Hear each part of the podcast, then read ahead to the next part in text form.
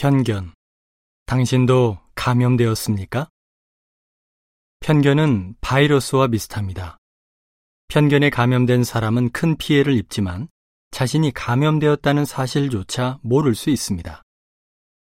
사람들은 국적, 인종, 부족, 언어가 다른 사람뿐 아니라 종교, 성별, 사회적 지위가 다른 사람에 대해서도 편견을 가질 수 있습니다. 어떤 사람은 나이, 교육 수준, 신체 장애, 외모를 기준으로 다른 사람들을 부정적으로 봅니다. 하지만 자신이 편견을 가지고 있다고 생각하지는 않습니다. 당신도 편견에 감염될 수 있습니까? 우리 대부분은 다른 사람이 가지고 있는 편견을 쉽게 알아차릴 수 있습니다. 하지만 자기 자신에게 있는 편견은 알아차리기 어려울 수 있습니다. 사실 우리 모두는 어느 정도 편견을 가지고 있습니다.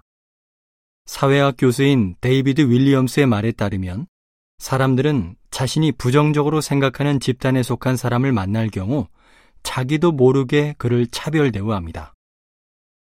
예를 들어 발칸 반도의 한 나라에 사는 요비차는 그 지역의 한 소수 민족에 대해 이렇게 솔직히 말합니다.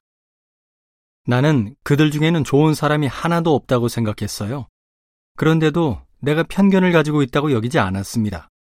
그게 사실인데 뭘 하고 생각했죠.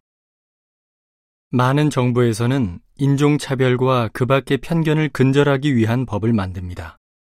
하지만 편견은 사라지지 않습니다. 이유가 무엇입니까? 그러한 법은 단지 사람들의 행동만 규제할 뿐 생각과 감정까지 통제할 수는 없기 때문입니다. 편견은 정신과 마음에서 비롯됩니다. 그렇다면 편견을 물리치는 것은 불가능합니까? 편견이라는 바이러스를 없앨 수 있는 치료법이 과연 있습니까?